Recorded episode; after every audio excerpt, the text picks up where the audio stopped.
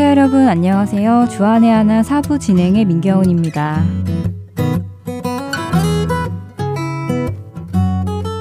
전에 한번 한글학교에서 한글을 가르친 적이 있었는데요. 아이들이 옹기종기 모여서 한글을 배우는 모습이 참 귀엽고 기특하기도 해서 자그마한 색연필 세트를 선물로 주려고 했습니다. 서너 가지 색으로 몽당 연필처럼 자리몽땅한 색연필 세트였는데요. 저는 그 선물을 가지고 아이들에게 기쁜 마음으로 그것을 보여줬습니다. 아이들이 좋아하는 모습을 상상하면서요. 그랬는데요. 웬걸요? 아이들은 너무나 시큰둥한 반응으로 저것보다 더 좋은 것이 우리 집에 있는데 라면서 제가 가져온 색연필 세트를 쳐다보지도 않았습니다. 저 스스로가 어찌나 민망했던지요. 저는 나름 그 색연필 세트가 너무 귀엽고 신선해서 아이들에게 주면 좋아하겠다라고 생각을 했었는데 그 아이들은 이미 그것보다 더 좋은 색연필이 있다면서 제 것은 결국 가져가지 않았습니다. 아이들은 참 솔직하지요. 그런데 복음도 마찬가지인 것 같습니다. 땅의 것을 보고 이것이 좋구나 라고 살아가다가 예수님을 만나고 기쁜 소식, 복음을 전해받으면 이제는 더 좋은 것을 가졌으니 땅의 것에 흔들리지 않는 것이 아닐까요? 먼저 찬양 한 곡 듣고 이야기 계속 나누겠습니다.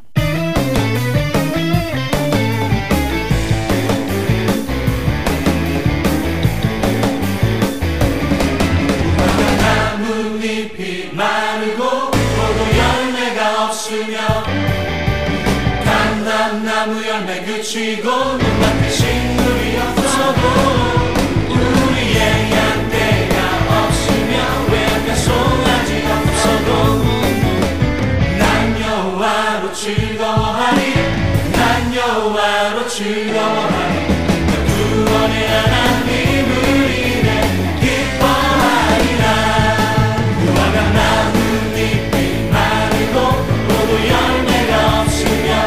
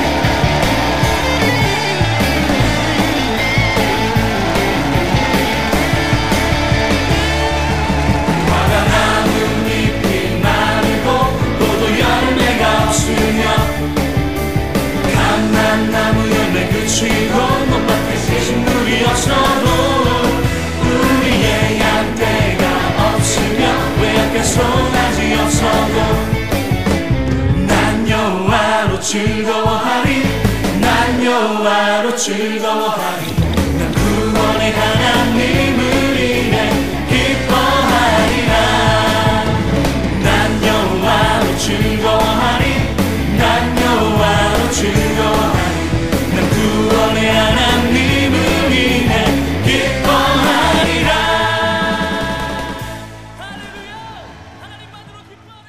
하늘의 것은 땅의 것과 비교할 수 없습니다.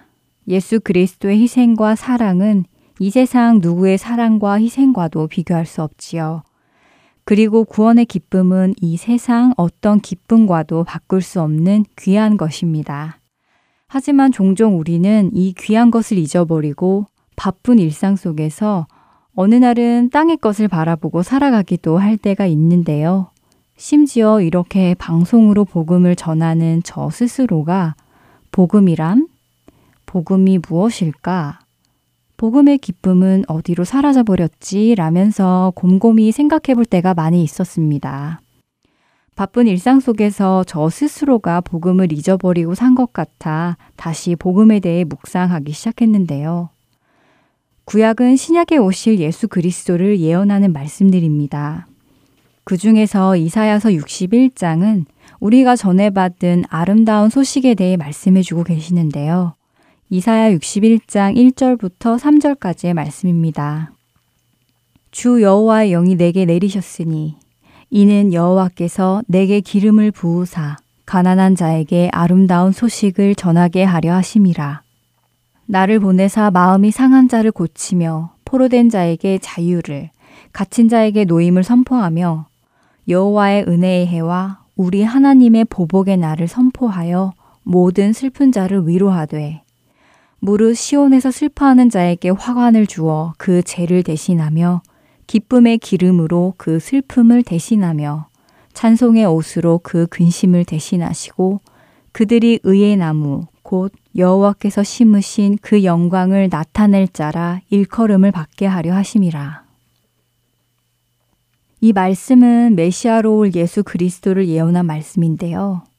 하나님께서는 예수 그리스도께 기름을 부으시고 가난한 자에게 아름다운 소식을 전하게 하셨습니다.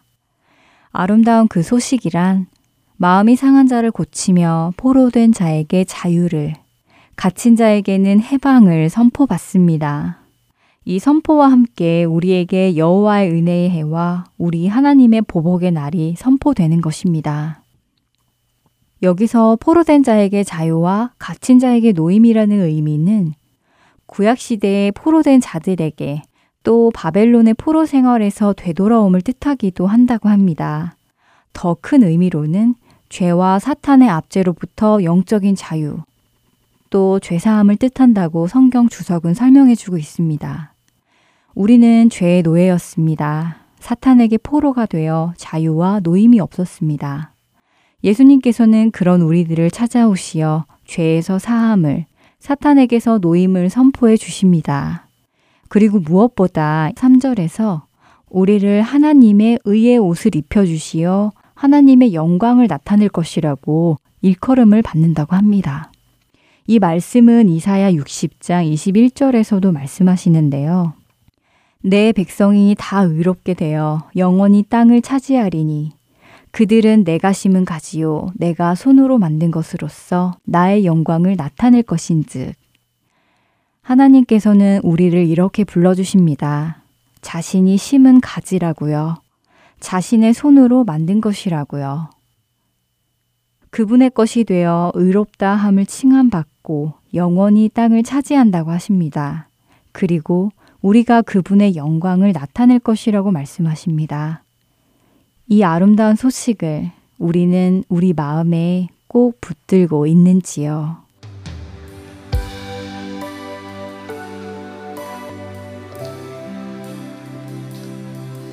내 손을 주께 높이 듭니다. 내 찬양 받으신 주님, 내 마음을 주께 확장엽니다. 내 찬양 받으신 주님.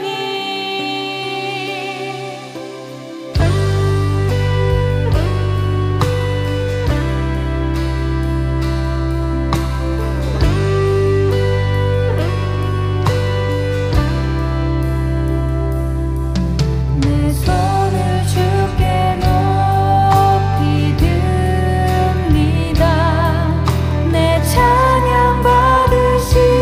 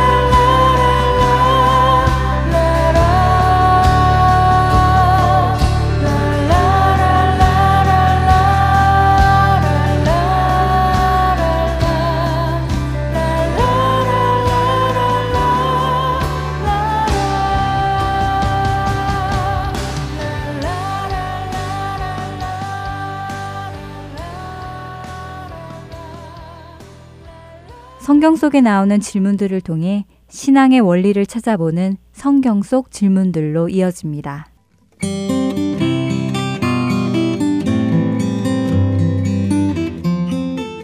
애청자 여러분 안녕하세요.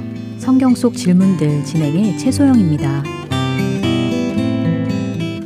여러분 혹시 연초에 있었던 세계적인 두 권투 선수의 대결에 대해 알고 계신가요? 권투에 전혀 관심이 없는 저도 TV나 신문기사 또 주위 사람들의 말을 통해 그 두 선수의 경기에 대해 듣게 되었는데요. 경기가 있기 훨씬 전부터 굉장히 떠들썩한 분위기였지요. 누가 이길지 예상해보고 심지어 돈을 걸고 내기를 하는 사람들도 있었다고 합니다. 그 두 선수의 경기를 들어 세기의 대결이라는 표현을 쓰더군요. 세기의 대결. 100년에 한 번 있을까 말까 할 정도로 엄청난 대결이라는 뜻이겠지요. 그런데 성경에도 세기의 대결이라는 표현이 무색하지 않을 만큼 엄청난 대결이 있었습니다. 바로 열왕기상 18장에 나오는 갈멜산에서의 대결입니다. 여러분들도 잘 알고 계신 내용일 텐데요.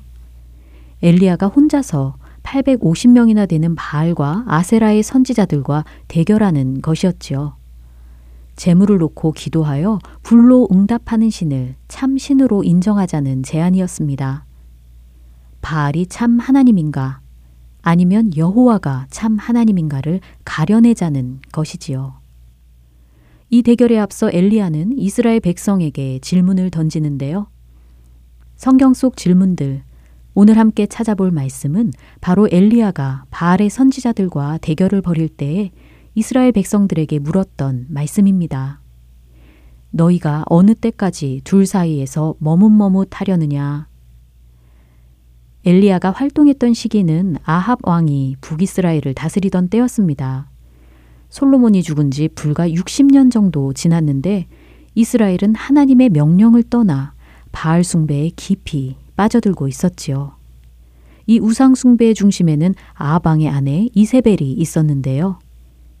이세벨은 바알과 아세라를 이스라엘에 들여오고 아합은 이에 동조하여 바알의 신전을 짓고 바알 신상과 아세라 목상을 지어 섬겼습니다. 국가적으로 바알을 숭배하도록 장려한 것이지요.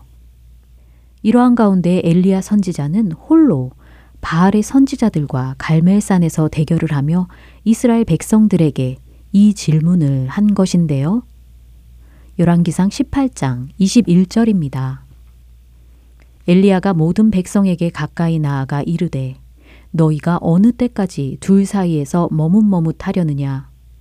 여호와가 만일 하나님이면 그를 따르고 바알이 만일 하나님이면 그를 따를지니라 하니 백성이 말 한마디도 대답하지 아니하는지라. 이 단 한 구절만 보아도 당시 이스라엘의 영적 상태가 어떠했는지 알 수 있을 것 같은데요. 엘리야는 너희가 어느 때까지 하나님과 바알 사이에서 머뭇머뭇하려느냐? 바알이 참신이면 바알을 따르고 여호와가 참신이면 여호와를 따르라고 결단을 촉구하지만 백성들은 한마디도 대답하지 않았습니다. 저는 여호와 하나님만을 따르겠습니다 라고 대답한 사람이 한 명도 없었다는 것이지요. 그렇다고 바알을 따르겠다는 사람도 없었다는 것입니다. 지금의 종교다원주의나 혼합주의와 같이 이것도 저것도 자기 좋을 대로 다 취하겠다는 것이지요. 어쩌면 이스라엘 백성들은 하나님과 언약을 맺은 하나님의 백성으로서 하나님만을 섬겨야 한다는 것을 알면서도 풍요와 다산의 상징인 바알과 아세라를 통해 이 세상에서 자신들이 얻고 싶은 것을 누리고자 하는 욕망 때문에 머뭇머뭇한 것일지도 모릅니다. 바알과 하나님 사이에서 결단을 촉구하는 엘리야의 질문은 이전에 여호수아가 죽기 전 마지막으로 이스라엘 백성에게 전했던 설교의 내용과 비슷한데요. 여호수아가 유언과 같이 백성들에게 마지막으로 남긴 당부의 말씀이 무엇이었나요? 바로 하나님을 섬기든지 이방신을 섬기든지 둘 중 하나를 택하라는 것이었습니다. 여호수아 24장 15절에서는 만일 여호와를 섬기는 것이 너희에게 좋지 않게 보이거든 너희 조상들이 강 저쪽에서 섬기던 신들이든지 또는 너희가 거주하는 땅에 있는 아모리 족속의 신들이든지 너희가 섬길 자를 오늘 택하라. 오직 나와 내 집은 여호와를 섬기겠노라 하고 결단을 촉구하지요. 이렇듯 엘리야가 이스라엘 백성에게 결단을 촉구하고 바알의 선지자들과 대결을 벌인 이유는 무엇일까요? 그것은 이스라엘 백성들로 하여금 여호와만이 그들의 참 하나님이심을 알고 하나님께로 돌이켜 하나님만을 따르게 하기 위함이었습니다. 엘리야가 하나님께 기도한 내용을 들어볼까요? 여호와여 응답하소서 이 백성에게 주 여호와는 하나님이신 것과 주는 그들의 마음을 되돌이키심을 알게 하옵소서 하고 기도하지요. 그러자 엘리야의 기도가 끝나고 여호와의 불이 내려 번제물과 나무와 돌과 흙을 태우고 도랑에 물까지 핥았다고 성경은 기록합니다. 하나님께서 제물 위에 불을 내리신 것은 사실 이번이 처음은 아니었습니다. 아론이 제사장으로 위임식을 마치고 하나님께 첫 제사를 드렸을 때 불이 여호와 앞에서 나와 제단 위에 번제물을 태웠던 것이 레위기에 나오지요. 또한 솔로몬이 성전을 건축하고 하나님께 제물을 드렸을 때도 불이 하늘에서부터 내려와 그 제물들을 태웠습니다. 아마 이스라엘 백성들은 과거 아론의 제사와 솔로몬의 제사에 불로 임했던 하나님의 영광에 대하여 알고 있었을 것입니다. 지금 이스라엘은 자기의 조상들에게 임했던 하나님의 영광을 자신들의 눈으로 직접 목격하고 경험하게 된 것이지요. 좀 전에 둘 사이에서 머뭇머뭇하며 말 한마디도 대답하지 않았던 이스라엘 백성들은 이 모든 것을 보고 어떻게 반응했을까요? 39절에 나오는데요. 모든 백성이 보고 엎드려 말하되 여호와 그는 하나님이시로다. 여호와 그는 하나님이시로다. 반면 바알의 선지자들이 바알에게 기도하고 큰 소리로 부르고 춤을 추고 자신들의 몸을 상하게 하여도 그들의 신은 응답하지 않았습니다. 바알은 천둥의 신, 불의 신이라고도 불리어졌는데요. 그 불의 신이라는 바알이 제물에 불을 내리지 않고 있는 것입니다. 거짓 신이기 때문이지요. 이스라엘 백성들은 이 상황 역시 자신들의 눈으로 똑똑히 보았습니다. 바알 숭배에 젖어 하나님의 말씀을 떠나 둘 사이에서 머뭇머뭇하던 이스라엘 백성들. 하나님께서는 그러한 자기 백성들을 그냥 내버려 두지 않으시고 엘리야 선지자를 통해 이 대결을 준비하셨습니다. 그리고 이 대결에서 승리하심으로 여호와만이 참 하나님이심을 보여주셨습니다. 참으로 드라마틱하고 통쾌한 대결이 아닌가요? 갈멜산에서의 이 대결은 우리에게 앞으로 있을 또 하나의 대결을 기대하고 소망하게 합니다. 바로 심판의 그날에 우리 주님께서 사탄의 모든 권세를 무너뜨리시고 최후 승리를 거두실 그 대결 말이지요. 그때까지 우리는 주 여호와만이 우리의 하나님이심을 알고 하나님만 섬겨야 할 것입니다. 이스라엘이 그랬던 것처럼 세상과 하나님 사이에서 머뭇머뭇하면 안 될 것입니다. 예수님께서도 한 사람이 두 주인을 섬길 수 없다고 말씀하셨듯이 말이죠. 혹시 여러분 주위에 아직도 머뭇머뭇하는 사람들이 있으신가요? 아니면 여러분 중에 아직 결단하지 못하고 머뭇머뭇하고 계신 분이 있으신가요? 그렇다면 지금 결단하시기를 간절히 바랍니다. 또 그러한 주위 사람들을 위해 엘리야의 심령으로 촉구하며 기도하기를 소망합니다. 성경 속 질문들 오늘은 여기서 마칩니다. 저는 다음 주 이 시간에 성경에 나온 다른 질문을 들고 다시 찾아뵙도록 하겠습니다. 여러분 안녕히 계세요.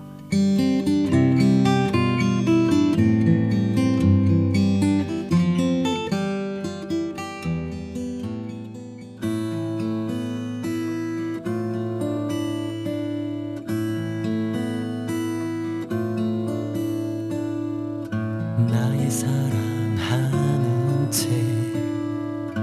비록 헤어졌으나 어머님의 무릎 위에 앉아서 재미있게 듣던 말 그때 일을 내가 기억합니다.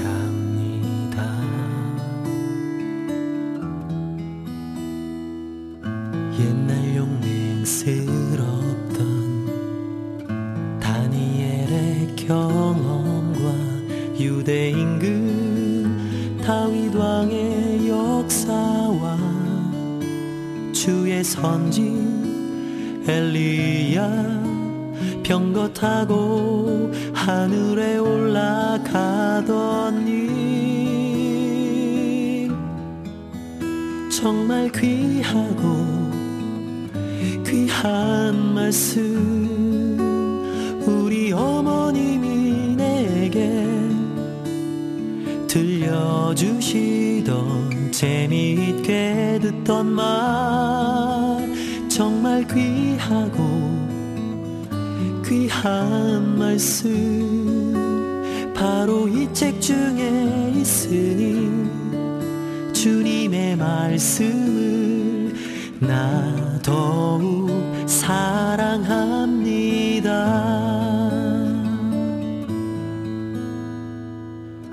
예수 세상 계실 때 많은 고생 당하고 십자가에 달려 돌아가신 어머님이 읽으며 눈물 흘린 일을 기억합니다.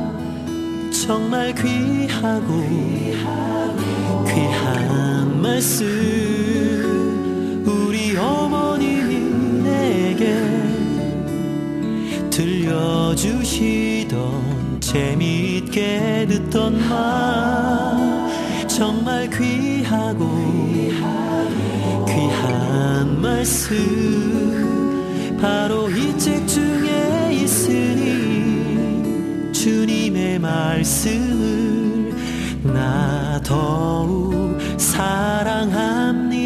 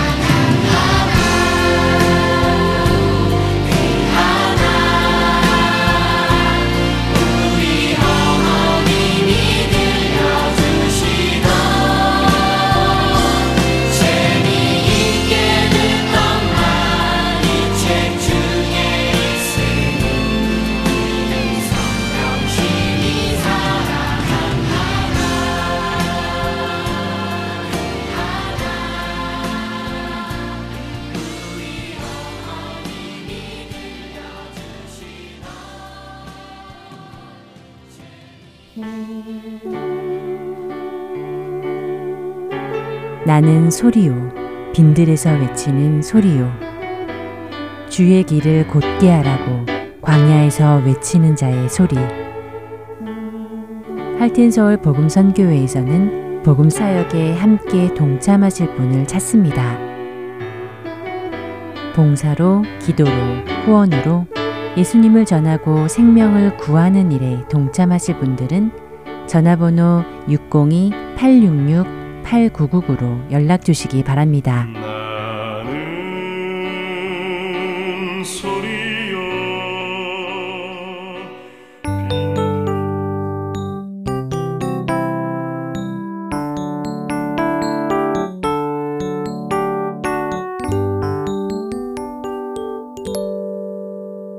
성경 강해로 이어집니다. 서울 베이직교회 조정민 목사께서 죄사함이라는 주제로 계속해서 강해해 주십니다. 은혜의 시간 되시길 바랍니다. 오늘 우리에게 주신 말씀은 히브리서 9장 말씀입니다. 히브리서 9장 23절로 28절까지 말씀 같이 한 목소리를 읽겠습니다. 그러므로 하늘에 있는 것들의 모형은 이런 것들로서 정결하게 할 필요가 있었으나 하늘에 있는 그것들은 이런 것들보다 더 좋은 제물로 할지니라. 그리스도께서는 참것의 그림자인 손으로 만든 성소에 들어가지 아니하시고 바로 그 하늘에 들어가사 이제 우리를 위하여 하나님 앞에 나타나시고 대제사장이 해마다 다른 것의 피로서 성소에 들어가는 것 같이 자주 자기를 드리려고 아니하실지니 그리하면 그가 세상을 창조한 때부터 자주 고난을 받았어야 할 것이로되 이제 자기를 단번에 제물로 드려 죄를 없이 하시려고 세상 끝에 나타나셨느니라. 한 번 죽는 것은 사람에게 정해진 것이요 그 후에는 심판이 있으리니 이와 같이 그리스도도 많은 사람의 죄를 담당하시려고 단번에 들이신 바 되셨고 구원에 이르게 하기 위하여 죄와 상관없이 자기를 바라는 자에게 두 번째 나타나시리라. 아멘. 하나님 아버지, 저희들 예수님 때문에 모였습니다. 예수님께 예배드리기 위하여 이 자리에 나왔습니다. 일생 나 자신을 추구하며 살던 삶의 길에 돌이켰기에 주님 바라보며 주님 발 앞에 엎드려 주님 음성에 귀 기울이며 주님 내 인생의 주인이 되시고 주님 내 인생의 기준 되심을 선포하기 위하여 이 자리에 모인 성도 한 분 한 분 축복해 주옵소서. 말씀이 임할 때 그 말씀이 내 인생의 진정한 능력이 되게 하여 주옵소서. 예수님 이름으로 기도합니다. 아멘. 우리는 구원을 주제로 지금 말씀을 나누고 있습니다. 구원이란 무엇인가? 도대체 크리스찬들이 말하는 구원이란 무엇인가? 그 구원이 어떤 것이기에 우리는 그걸 값지다고 말하는가? 그걸 우리가 분명히 모른다면 크리스찬의 정체성이 늘 흔들리겠죠. 우리는 지금까지 구원이란 하나님께서 먼저 택하시고 먼저 부르셨다는 것을 알게 되었습니다. 내가 하나님을 택한 것이 아니요 내가 하나님을 먼저 부른 것이 아니라는 것입니다. 하나님께서 나를 먼저 택하셨고 나를 먼저 부르셨기 때문에 내가 그 부르심에 응답해서 부르신 하나님께로 내 인생의 전체 방향을 돌이켰다는 것이 구원이라는 것을 알게 되었습니다. 그리고 돌이킴이 구원이라는 것입니다. 이제까지 내가 무슨 일을 하더라도 오직 그 일이 나를 위하여 하는 일이 되는 그런 끈질긴 집요한 그런 자기중심주의로부터 나를 향한 인생의 모든 축으로부터 길을 돌이켜서 방향을 돌이켜서 내 몸을 돌이켜서 이제 더 이상 나를 추구하지 않고 하나님을 바라보고 하나님의 음성에 귀를 기울이며 하나님께로 돌이킨 것, 그게 구원이라고 말씀드렸습니다. 어떻게 그런 일이 가능합니까? 도대체 무슨 일이 일어났길래 그런 돌이킴이 가능하냐는 것이죠. 우리는 어떻게 해서 나를 추구하다가 그렇게 단걸음에 하나님께로 우리를 돌이키는 일이 생겼느냐는 것입니다. 우리는 그 돌이킴의 본질이 오늘 우리가 말씀을 나누게 될 죄 사함 때문이라는 것을 알게 됩니다. 우리가 모르는 사이에 일어난 일이에요. 사실은 우리가 죄를 용서를 구하기도 전에 죄 용서는 이미 일어난 사건입니다.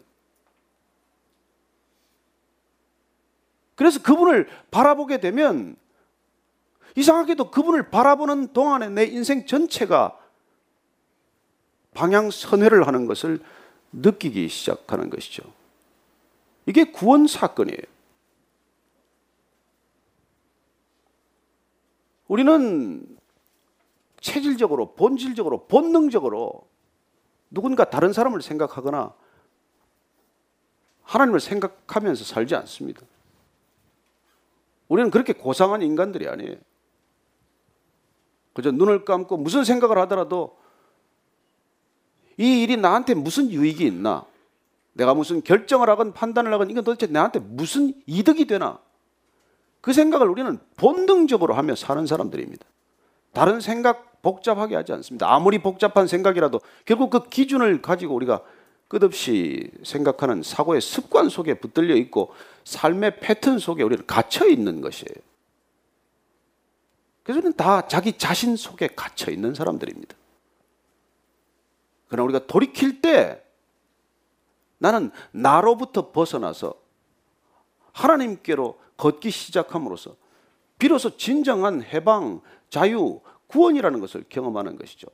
그런데 이런 일들이 전제가 되는 일들, 전제가 되는 조건이 바로 하나님께서 조건 없이 받아준다는 죄 사함에 기인하고 있다는 것입니다.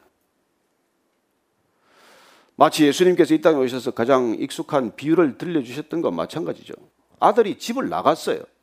아버지가 멀쩡히 눈 뜨고 살아계신데 유산을 받아 나갔습니다. 아버지는 어떻게 될지 그 아들을 다 아시지만은 하도 나가고 싶다니까, 하도 돈 달래니까, 유산 탐을 내니까 돈 줘서 내보냈어요. 어떻게 될지 결과를 다 알고 있습니다. 그 아들이 돈을 요구할 때도 용서하셨고, 그 아들이 나가서 망할 것도 이미 용서하셨고, 망하고 난 뒤에 다시 돌아올 것도 용서하고 계신 거예요. 아버지가 이미 다 용서하셨다는 그 전제가, 그 조건이 그 아들이 나중에 결국 돌이켜서 집을 돌아올 수 있는 토대가 되는 것입니다. 세상 사람들은, 하나님 없이 살아가는 사람들은 그게 철났다고 그래요.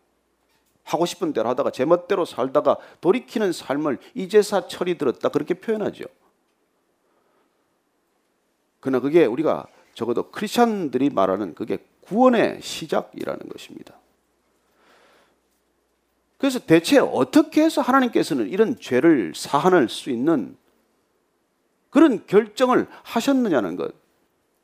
아니 그러면 예수님께서 이 땅에 오셔서 십자가를 지심으로 그런 사건이 일어났다는 것을 우리는 지금 들어서 알고 있지만 그 전에는 대체 어떤 일이 있었냐는 것이죠.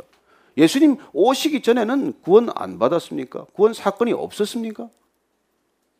우리가 오늘 읽은 이 히브리서 말씀, 히브리서는 구약적 제사와 예수님의 십자가 사건을 대비하는 일이에요. 구약시대 예수님께서 오시기 전에, 우리가 보이기 전에, 그때도 이미 하나님께서는 우리를 용서하고 계셨어요. 용서할 수 있는 토대를 만드셨습니다. 구약의 제사 제도란 용서하기 위한 하나님의 교육장이에요. 그리고 예수님께서 이 땅에 오셔서 십자가를 지심으로 십자가 사건을 통해서 내가 이미 용서했다는 것을 확연하게 드러내신 사건이라는 것이죠.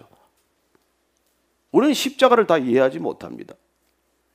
십자가를 누가 알겠어요? 누가 알겠어요? 아마 우리가 죽을 때나 되면 조금 깨달을까요? 그리고 우리는 그러나 십자가에서 죄를 용서했다는 걸 잘 이해하지 못합니다. 왜요? 죄를 잘 모르기 때문에 그래요. 우리는 죄를 아는 것 같지만 죄를 잘 모릅니다. 특히 죄인들은 죄가 무엇인지 도대체 죄를 죄로 인식할 수도 없거니와 죄 때문에 내가 죽어가고 있다는 것도 모르고 산다는 거예요. 우리는 안다는 것에 대해서 다 무지합니다. 우리는 공기 없으면 죽어요. 숨 못 쉬면 죽습니다. 그러나 공기에 대해서 잘 압니까?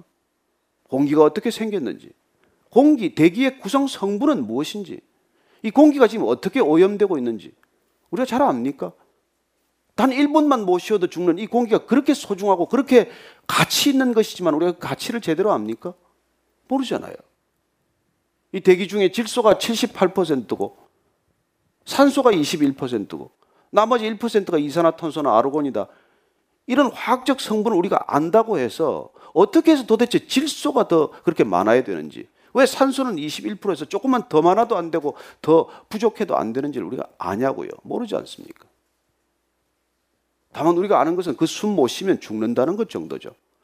다만 우리가 아는 것은 황사가 오고 미세먼지가 이토록 많으니까 호흡이 곤란하고 기관지 환자가 많고, 아이고 이런 대기를 과연 마시고 우리가 살 수 있을까? 드디어 자각하고 드디어 그 대기에 주목하기 시작했다는 정도죠. 죄도 마찬가지예요. 죄를 모르기는 우리가 마찬가지라는 것입니다. 성경이 말하는 죄는 우리가 생각하는 죄와 조금 다르잖아요. 우리는 그걸 원죄에서부터 시작하는 것입니다. 원죄가 어떻게 보면 마치 대기 중에 78%가 질소이듯이 원죄가 죄의 큰 덩어리에 뿌리예요. 그리고 그 죄에서 싹이 나고 그 원죄의 뿌리로부터 죄의 잎사귀가 나고 죄의 줄기가 자라고 죄의 가지가 나고 끝내 죄가 열매 맺고 꽃 피고 하는 이 모든 것들은 우리는 실행죄라고 말합니다. 그건 원죄로부터 다 솟아나는 현상적인 죄를 말하는 것이죠. 그 원죄가 무엇이건데 인간은 그 원죄로부터 솟아나는 수많은 죄를 경험하게 됩니까? 시기하고 질투하고 반목하고 갈등하고 폭력적이 되고 살인하고 간음하고 방탕하고 탐욕하고, 왜 그 많은 죄들이 그렇게 무성하게 자라납니까? 그 죄의 뿌리가 무엇이건데? 그리고 우리는 뿌리의 죄에 대해서 무지한 것입니다. 오직 성경만이 그 죄의 뿌리를 가르쳐주고 있는 것이죠. 그래 우리는 그 죄, 원죄라고 하는 것이 하나님과 분리된 죄, 하나님을 거부한 죄, 하나님을 떠난 죄, 하나님을 버린 죄, 나 하나님 없이 살 수 있다고 하는 그런 어처구니 없는 주장이 곧 원죄라는 것입니다. 그건 마치 공기를 떠나서 내가 살 수 있다고 주장하는 것과 마찬가지예요. 고기가 물을 떠나서 살겠다고 발버둥 치는 것과 마찬가지죠. 우리는 하나님 안에서 살고 있음에도 불구하고 하나님 나는 떠났다, 필요 없다, 거절하겠다, 거기서부터 시작된다는 것입니다.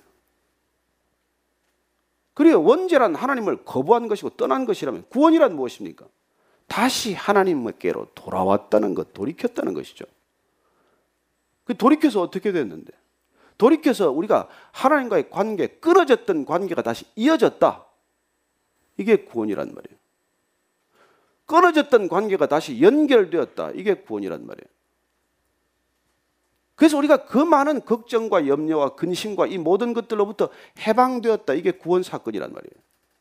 어떻게 해서 그런 일이 일어났습니까? 그게 죄 사함에서 비롯됐다는 거예요. 죄 용서에서 비롯됐다는 것입니다.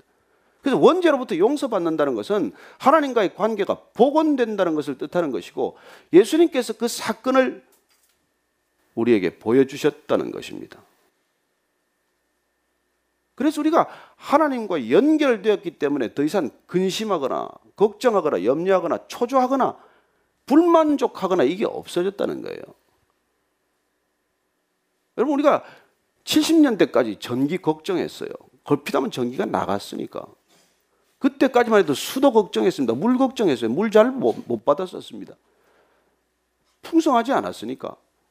제가 어릴 때 기억이 나요. 늘 우리 할머님이 밤새도록 수도 꼭지를 똑똑똑 한 방울씩 떨어지게 틀어놔. 계량기 돌아가지 말라고.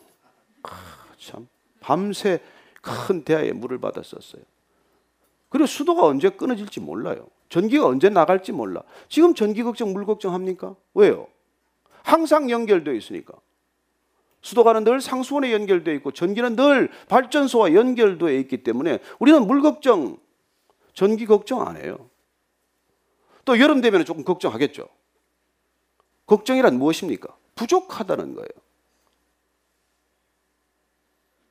걱정할 필요가 없다는 건 뭐예요? 무한적으로 쓸 수 있는 자원이 연결되어 있다는 뜻입니다. 구원이란 무엇입니까? 하나님과 연결됨으로써 부족함으로부터 해방된다는 거예요. 그럼 왜 우리가 부족함을 느끼느냐는 거예요.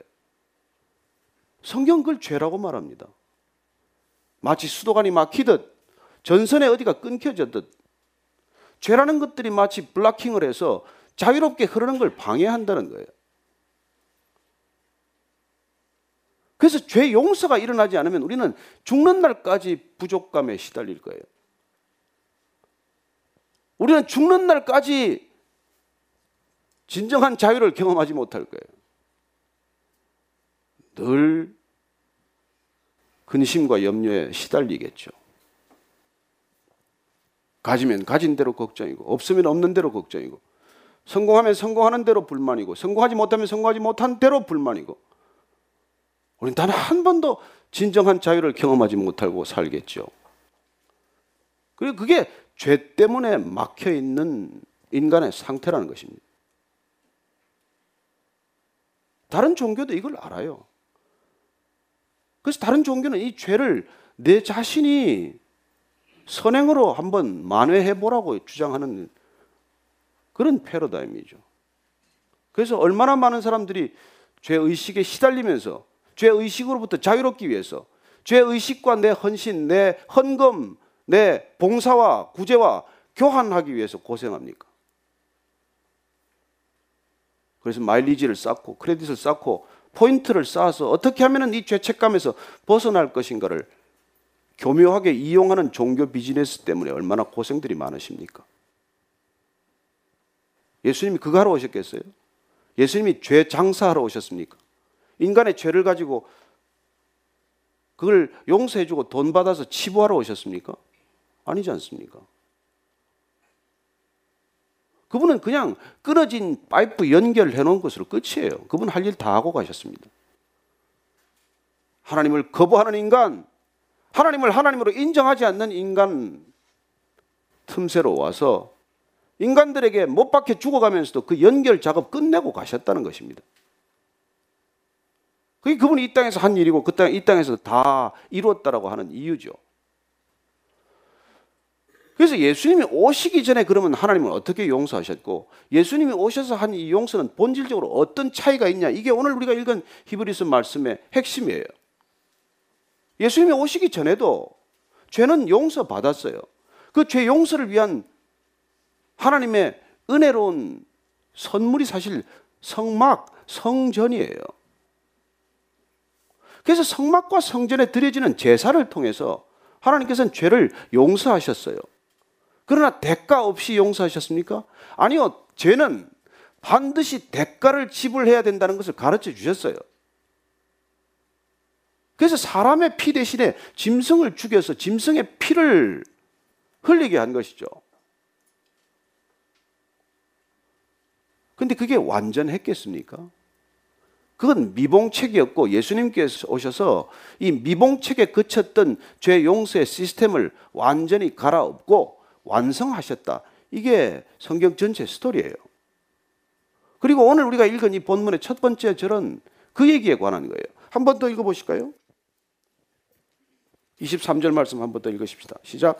그러므로 하늘에 있는 것들의 모형은 이런 것들로서 청결하게 할 필요가 있었으나 하늘에 있는 그것들은 이런 것들보다 더 좋은 제물로 할지니라. 자, 구약에 있는 제사는 하늘의 모형이다. 그건 모조품이다. 그 얘기예요. 그래서 모조품이지만은 어떻게 정결하게 죄를 깨끗이 씻을 수 있을 필요를 채웠느냐. 그게 앞에 18절부터 22절까지 구약 시대의 죄를 용서하는 방법에 대해서 정리해 놨어요. 한번 읽어드릴게요. 이러므로 첫 언약도 피 없이 세운 것이 아니니 모세가 율법대로 모든 계명을 온 백성에게 말한 후에 송아지와 염소의 피 및 물과 붉은 양털과 우슬초를 취하여 그 두루마리와 온 백성에게 뿌리며 이르되 이는 하나님이 너희에게 명하신 언약의 피라 하고 또한 이와 같이 피를 장막과 섬기는 일에 쓰는 모든 그릇에 뿌렸느니라. 율법을 따라 거의 모든 물건이 피로써 정결하게 되나니 피 흘림이 없은즉 사함이 없느니라. 결론이 뭐예요?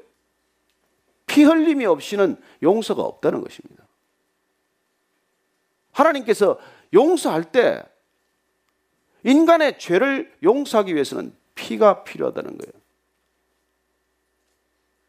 왜냐하면 여러분, 죄는 결국 생명이 흘러가는 것을 막기 때문입니다. 그리고 생명은 피에 있어요. 그래서 생명을 막아버리는 이 죄를 없애기 위해서는 다른 피가 필요하다는 것입니다. 그게 그렇게 정한 걸 어떻게 해요? 우리 윤현진 전도사님이 기도와 죄 얘기를 하면서 싱가포르에 가면 왜 껌이 죄입니까? 그 껌 들어갈 때 왜 껌 가지고 가면 100만 원씩 그 벌금을 물립니까? 그렇게 정했다니까요. 그 사람들이. 그게 싫으면 싱가포르 안 들어가면 돼요. 그래서 피 얘기 듣기 싫으면 그냥 천국 안 가면 돼요. 아, 그분이 그렇게 정한 걸 어떻게 하겠어요? 그래서 아담이 처음 범죄했을 때도 자기는 무화과나무 잎을 엮어서 가렸지만 하나님께서는 동물의 가죽을 가지고 옷을 지어 입혔다라고 말하지 않습니까? 그래, 처음부터 성경은 죄에 대한 대가를 피로 지불해야 된다는 것을 얘기하고 있는 것이죠. 첫 번째 언약, 모세를 통해서 주신 언약, 모세를 통해서 성막을 통해 주신 언약, 그 언약도 피로 맺은 언약이라는 거예요. 그래서 얘기를 한 겁니다. 그러나 예수님께서 오셔서 그 땅에 성전에서 드려지는 제사 가지고는 불완전한 제사이고 미봉책에 그치고 해마다 제사를 드려야 하고 인간이 죄 지을 때마다 죄를 용서해야 되는 이 번거로운 의식과 절차를 만드시고 보여주신 까닭은 뭐예요? 어린아이한테 끊임없이 시청각 교육시키는 거예요. 재물 잡을 때 얼마나 피가 튑니까? 짐승 한 마리 잡는 게 쉬운 일입니까? 여러분, 짐승 내가 잡아야 돼요. 내가 제사 지내려면. 여러분이 죄를 용서받으려면 그 짐승을 제사장이 잡는 게 아니에요. 여러분이 끌고 가서 그 짐승을 직접 죽여야 돼요. 그리고 대가를 생명으로 지불해야 된다는 것을 끊임없이 가르쳤지만은, 그러나 반복되는 제사를 통해서 죄 문제가 해결되었습니까? 아니요. 하나님이 반복적으로 용서했지만 인간이 죄로 돌이켰습니까? 아니요. 어떤 일이 일어났습니까? 제사 지내는 방법만 정교해졌을 뿐이에요. 동물 잡고 동물 죽이는 스킬만 늘은 것이죠. 어쩌면 그 재물을 사고 파는 것과 재물을 재단에 올리는 재물 비즈니스만 커진 것이죠. 그래서 때가 이름에 하나님께서 그 아들 예수 그리스도를 이 땅에 보내셔서 그 성전 제도, 제사 제도, 이걸 폐지하겠다는 거예요. 왜요? 이것 가지고 도대체 죄 문제가 해결이 안 되니까. 인간이 끊임없이 죄를 또다시 짓고 또다시 지음으로 죄로부터 돌이키는 일이 안 일어나니, 이제 이 방식의 훈련을 끝내고 예수님께서 이 땅에 오셔서 하나님 나라의 성소로, 지성소로 바로 들어가셨다는 거예요. 그래서 지금까지 성전에서 이루어지던 제사의 방식은 대제사장이 1년에 한 번씩 양의 피를 가지고 지성소에 들어가서 속죄소, 그 법궤 위에다가 피를 뿌림으로 인간의 모든 죄를 용서해 주십시오, 이렇게 제사 드리고 해마다 들어가서 그런 제사를 드렸는데, 예수님께서 당신 자신이 스스로 제물이 되셔서 그분 자신의 피로 하나님 나라의 지성소로 바로 들어감으로써 그 제사 제도는 폐지되었다는 것입니다.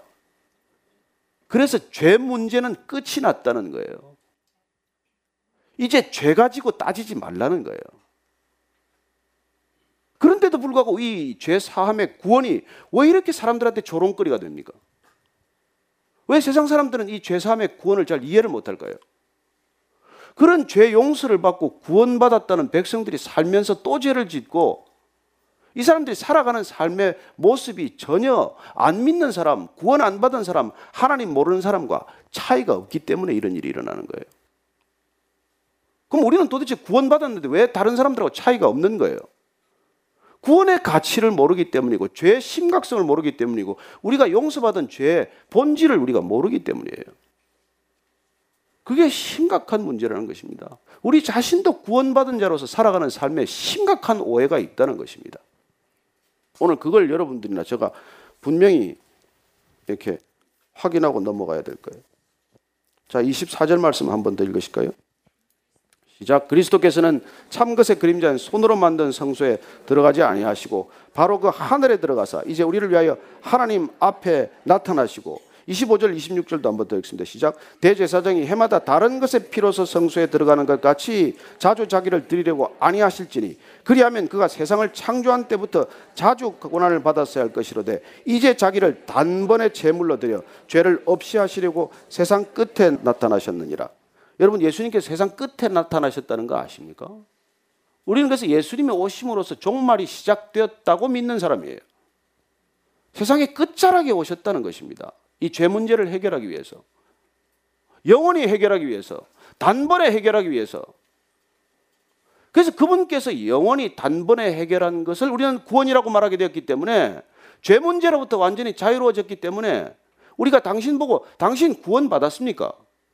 그럴 때 네, 구원 받았습니다.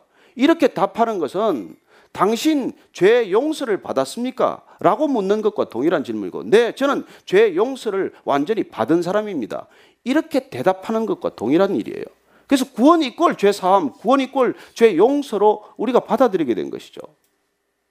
왜요? 예수님께서 이 땅에 오셔서 마지막 때 오셔서 완전한 제사, 하늘에 있는 성전에 하늘의 지성소로 바로 들어감으로써 해마다 드리는 제사가 아니라 이제 영단번, 영원히 한 번의 제사를 통해서 이제 죄 문제는 끝났다는 거예요. 실제로 끝났습니까? 죄는 더 극성을 부리는데, 구원받았다는 사람들도 죄로부터 허덕이는데 뭐가 끝났다는 거예요? 뭐가 끝난 게 하나 있습니까? 그래서 우리가 이 죄로부터 돌이켜야 한다는 절박한 하나님의 마음을 우리가 모르면 구원받고도 구원받았는지 10원을 받았는지 8원 받았는지 모른다는 거예요. 이게 아주 보통 문제가 아니에요. 죄 용서를 받고도 그 죄가 어떤 용서인지를 우리가 모르기 때문에 그런 거예요. 자, 다시 돌아가십시다. 죄는 아까 제가 하나님께서 끊어짐을 다시 이어짐으로 회복시킨 것이라고 했습니다. 우리는 이제 끊어지지 않는 하나님의 사랑으로부터 정말 무한한 자원을 공급받기에 이르렀어요. 죄는 늘 끊어져 있는 상태이기 때문에 부족감과 결핍감과 고독감과 소외감과 해결되지 못해요. 그 죄인들은 끊임없이 갈등하는 것입니다. 왜요? 자원이 끊어졌기 때문에 내가 내 힘으로 해결하면서 살아야 된다는 것이 죄인의 결단이에요. 어떻게든지 나 혼자 살아야 돼. 어떻게든지 내 힘으로 해결해야 돼. 어떻게든지 남의 것을 뺏어와야 돼. 왜요? 부족하기 때문에, 모자라기 때문에.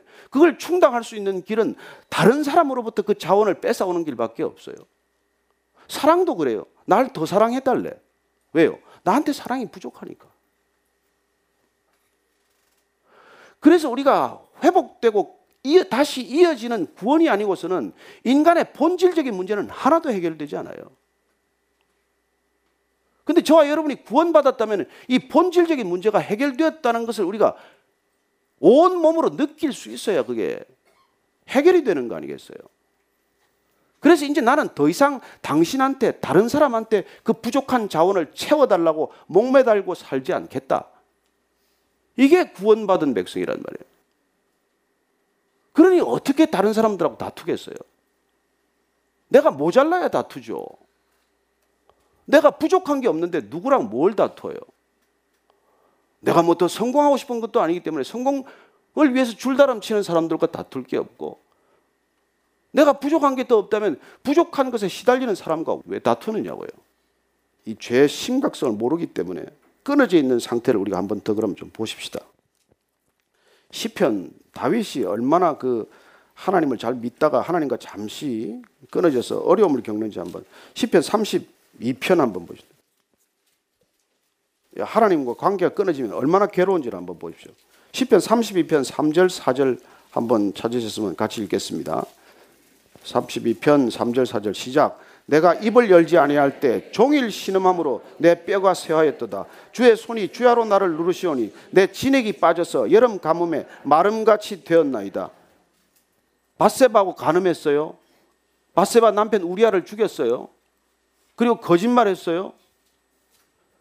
다윗이 그 범죄를 혼자 걸머지고 가는 생애가 얼마나 힘들기 시작했겠어요.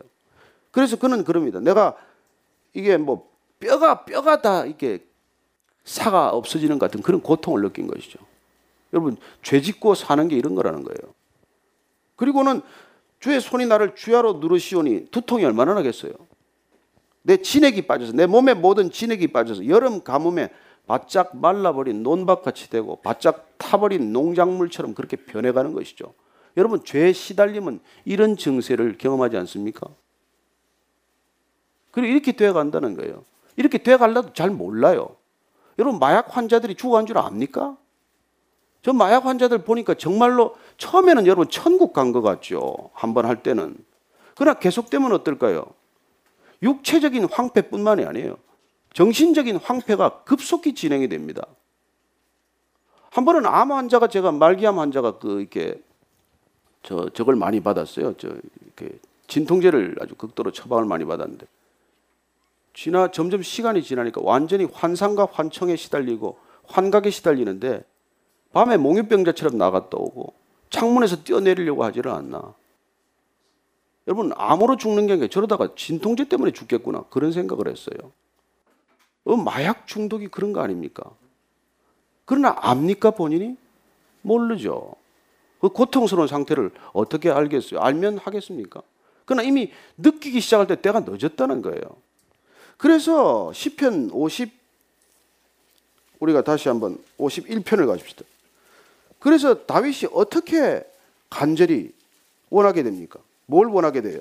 51편 1절 2절 말씀 같이 한번 보십시다. 시작. 하나님이여, 주의 인자를 따라 내게 은혜를 베푸시며 주의 많은 긍휼을 따라 내 죄악을 지워주소서. 나의 죄악을 말갛게 씻으시며 나의 죄를 깨끗이 제하소서. 이렇게 간절히 원하게 되는 거예요.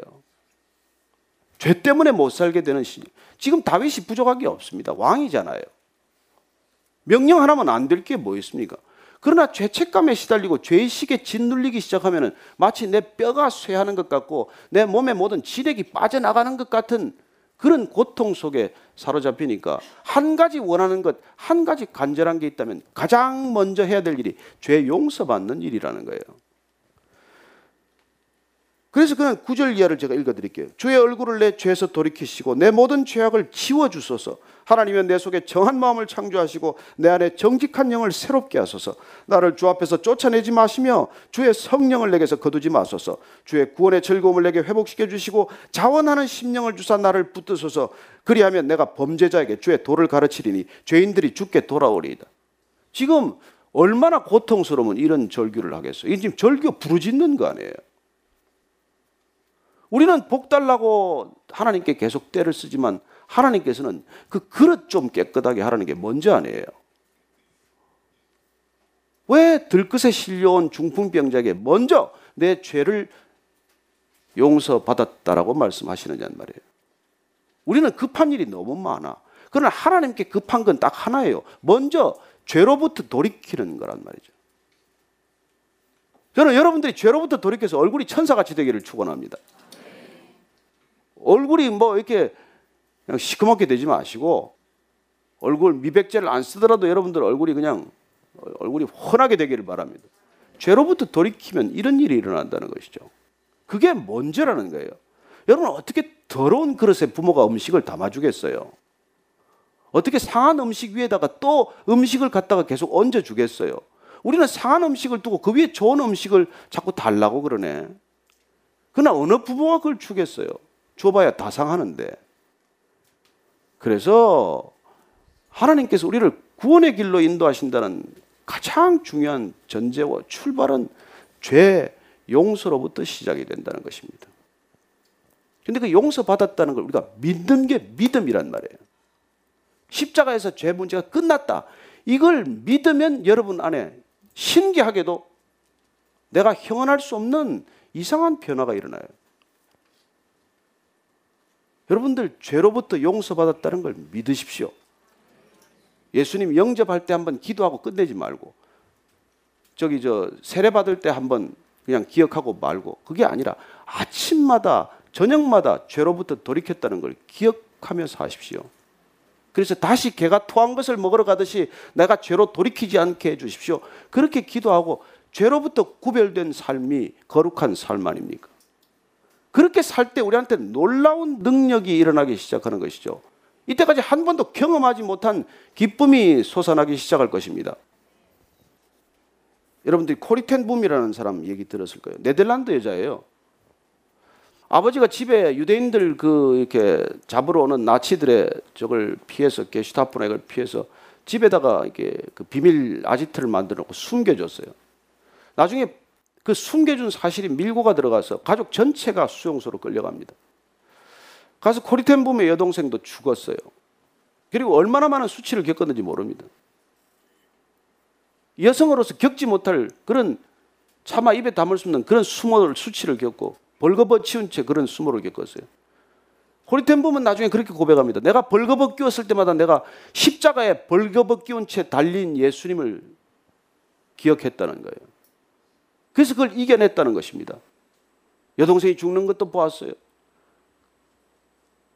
그런데 무슨 일인지 기적적으로 호리텐범은 행정착오로 인해서 석방되게 됩니다. 그리고 전쟁은 끝났어요. 그녀는 독일 땅을 다시는 밟고 싶지 않았습니다. 그런데 그녀는 기도한 것이죠. 주님, 내 남은 생애를 주님께 드리겠습니다. 벌써 죽었어야 될 목숨 이렇게 살려준 것 주님께 다 드려올 테니 주님 저를 쓰시옵소서 기도했더니, 그리고는 마지막에 한마디를 안 했어야 좋았는데 달았어요. 그러나 독일 땅에는 가지 않게 해주십시오. 그런데 계속 기도했더니 하나님이 어디로 가라 그랬겠어요? 독일로 가라 그러죠. 음성이 들리는데 너 자신과 독일의 치유를 위해서 독일로 가라는 거예요. 가서 할 수 없이 그 증언을 하면서 이 독일의 치유를 위해서 간증 집회를 하고, 그리고 그렇게 이제 순회 강연을 한 것이죠. 어느 날 강연장에 들어갔는데 누굴 만났겠어요? 그 교도관을 만난 것이죠. 자기를 그렇게 학대하고 수치스럽게 만들었던 그 교도관이 거기 앉아 있는 거예요. 둘이 눈이 마주쳤어요. 교도관이 앞으로 걸어 나왔어요. 그리고 공개적으로 그 사람들 앞에서 나를 용서해 주실 수 있겠습니까? 용서를 구하는 것이죠. 용서가 되겠습니까? 순간적으로 고리텐범이 고개를 숙이고 기도합니다. 하나님, 나는 저 사람은 용서 못합니다. 그랬더니 주님께서 그렇게 음성을 들려주셨답니다. 나를 위해서 너 용서하지 않겠니? 여러분, 용서란 주님을 위해서 하는 거예요. 그렇게 용서한다고 말하는 순간 그녀는 자유로움을 경험합니다. 그리고 나서 잊지 못할 인상적인 말을 남겨요. 용서란, 용서하지 못하는 사람은 내가 언젠가 반드시 건너야 할 다리를 내 스스로 끊는 것이다, 이렇게 말해요. 용서란, 용서하지 못하는 사람은 내가 반드시 건너서 돌아와야 할 다리를 끊는 거나 마찬가지라는 거예요.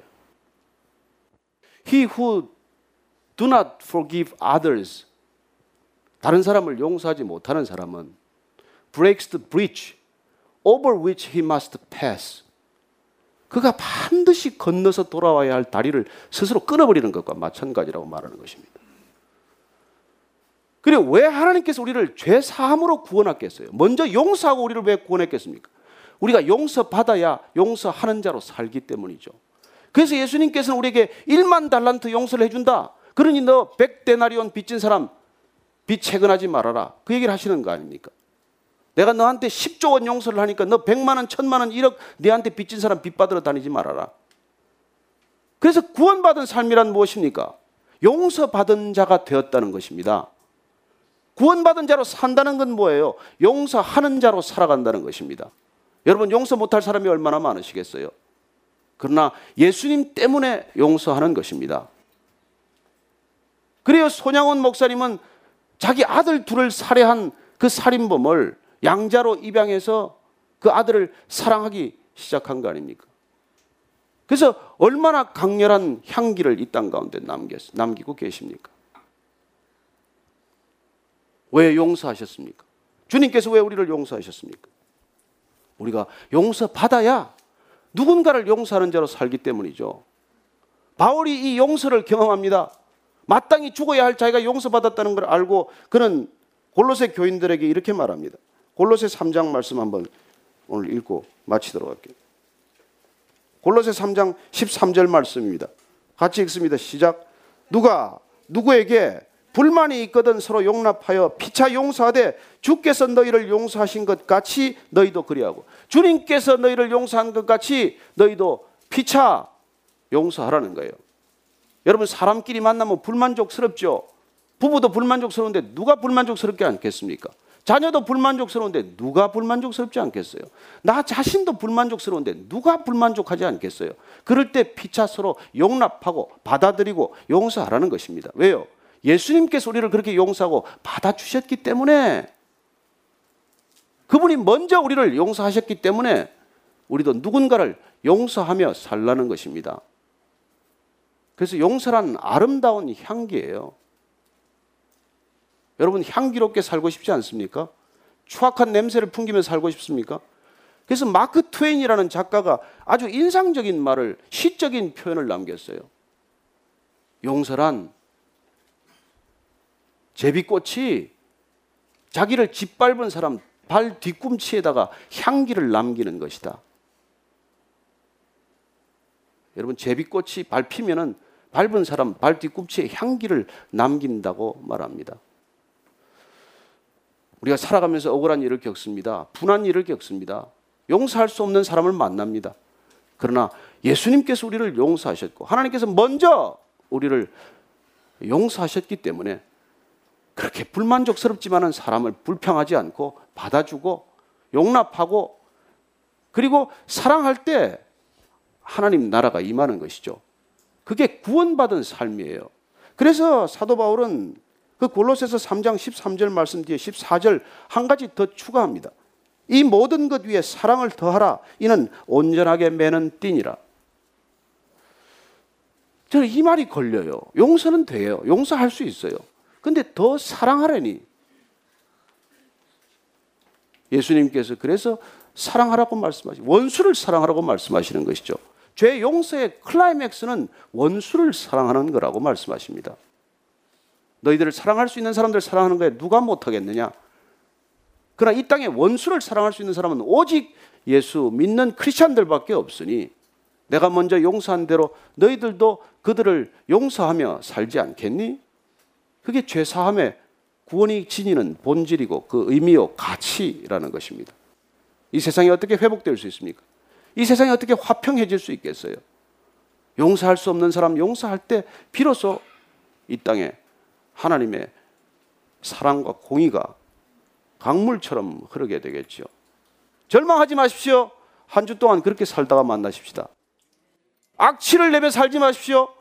제비꽃과 같은 정도의 향기를 누군가에게 전하고 사십시오. 그렇게 향기롭게 살다가 다음 주에 뵙게 되기를 축원합니다. 오늘 기도하실 때 정말 용서 안 되는 사람 하나 딱 놓고 기도하십시오. 70번씩 7번이라도 용서하겠습니다. 결단하십시오. 주님께서 저를 더 많이 용서하셨기에 제가 1만 달란트 받은 죄인입니다. 100데나리온 용서하는 것 어렵지 않게 해주십시오. 그렇게 잠깐 기도하겠습니다. 살아계신 하나님 아버지, 용서할 수 없는 사람 용서하라고 먼저 우리를 용서하셨사오니 하나님께서 우리에게 1만 달란트 베풀어 주신 것 기억하게 하소서. 나한테 빚진 그 작은 빚들 따지며 사는 좁은 인생 되지 않게 하여 주옵소서. 바다처럼 강물처럼 품는 사람 되게 하셔서 이 땅의 모든 크리스찬들이 하나님 용서할 수 없는 사람 용서하고 삶으로써 이 땅에 진정한 화평, 이 땅에 진정한 평화가 이루어지게 하시며 이 땅 가운데 진정한 하나님의 나라가 선포되게 하여 주옵소서. 예수님 이름으로 기도합니다. 아멘.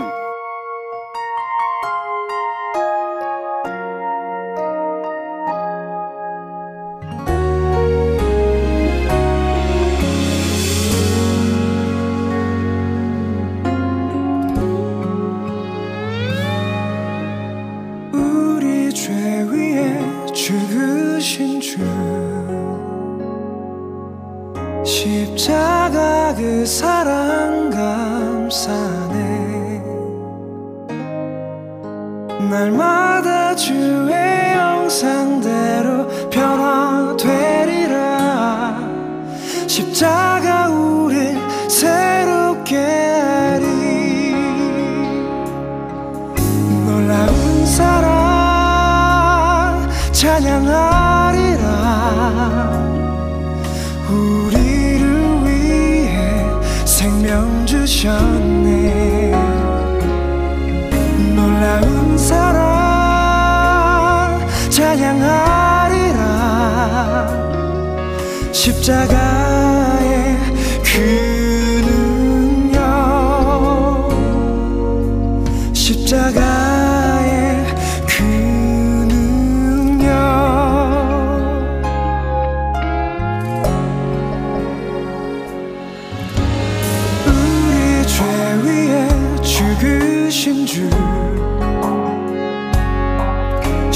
십자가 그 사랑 감사해.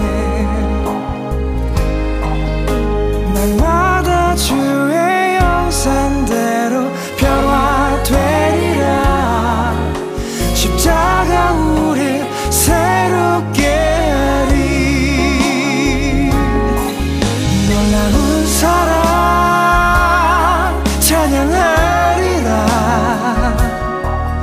우리를 위해 생명 주셨네. 놀라운 사랑 찬양하리라. 십자가의 그 능력, 십자가의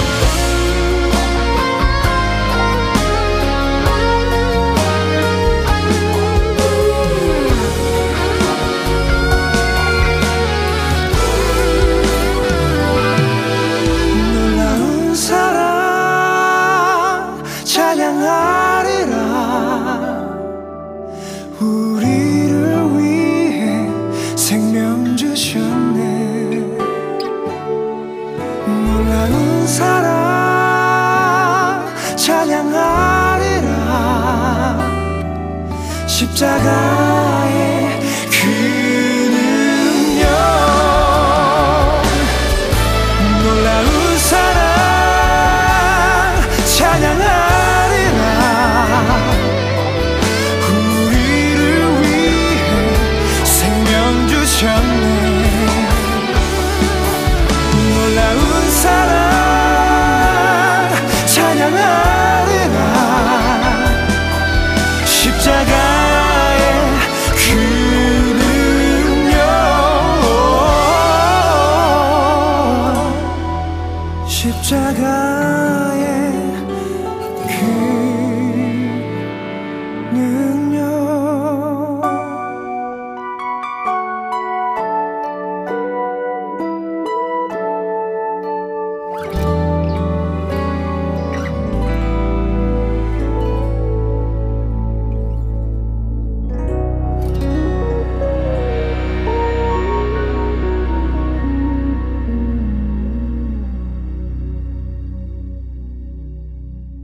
예수님은 맹인을 볼 수 있게 고쳐주시고, 귀신 들린 자들을 귀신으로부터 자유케 해주시고, 가늠하는 여인의 죄를 사해주시고, 세리와 창녀들에게 복음을 전하셨습니다. 영적으로 어두워진 우리들에게 영적인 눈을 열어주시고, 사탄으로부터 자유를, 죄 사함을, 그리고 하늘의 영광을 나타낼 수 있게 해주셨는데요. 이 아름다운 소식, 복음을 가지고 있는 우리들이 땅의 것, 세상 그 무엇의 것보다 이 아름다운 소식을 기뻐하며 바라보며 살아가야 하지 않을까요? 사탄은 우리에게 좋은 것, 굿을 주고 베스트를 빼앗아 간다고 합니다. 우리에게 이 베스트는 예수 그리스도를 아는 것, 그리고 아름다운 그 소식이 아닐까요? 제가 가르쳤던 한글학교 아이들은 자신들의 집에 더 크고 좋은 색연필을 가지고 있다는 것을 알기에 제가 주는 작은 색연필 세트에 흔들리지 않았습니다. 우리에게 전해진 가장 좋은 것, 그 아름다운 소식을 매일매일 기억하기를 소망하는데요. 주 여호와의 영이 내게 내리셨으니 이는 여호와께서 내게 기름을 부으사 가난한 자에게 아름다운 소식을 전하게 하려 하심이라.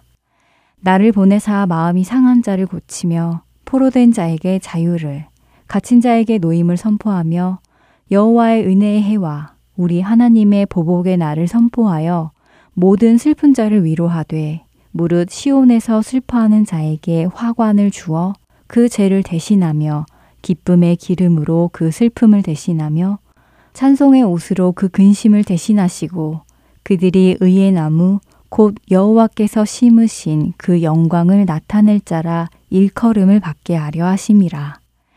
이사야 61장 1절부터 3절까지의 말씀입니다. 다음 한 주도 이 아름다운 복음과 함께 살아가시는 저와 여러분 되기를 소망하며 지금 이 시간 마치겠습니다. 주안의 하나 4부 함께해 주셔서 감사드립니다. 다음 시간에 뵙겠습니다. 안녕히 계세요.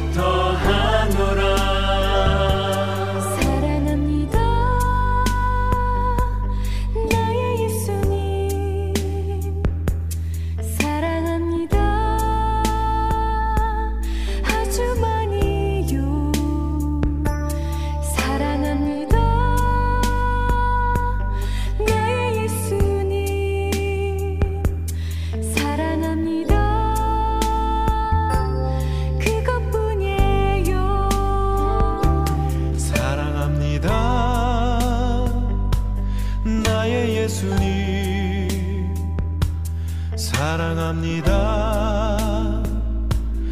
아주 많이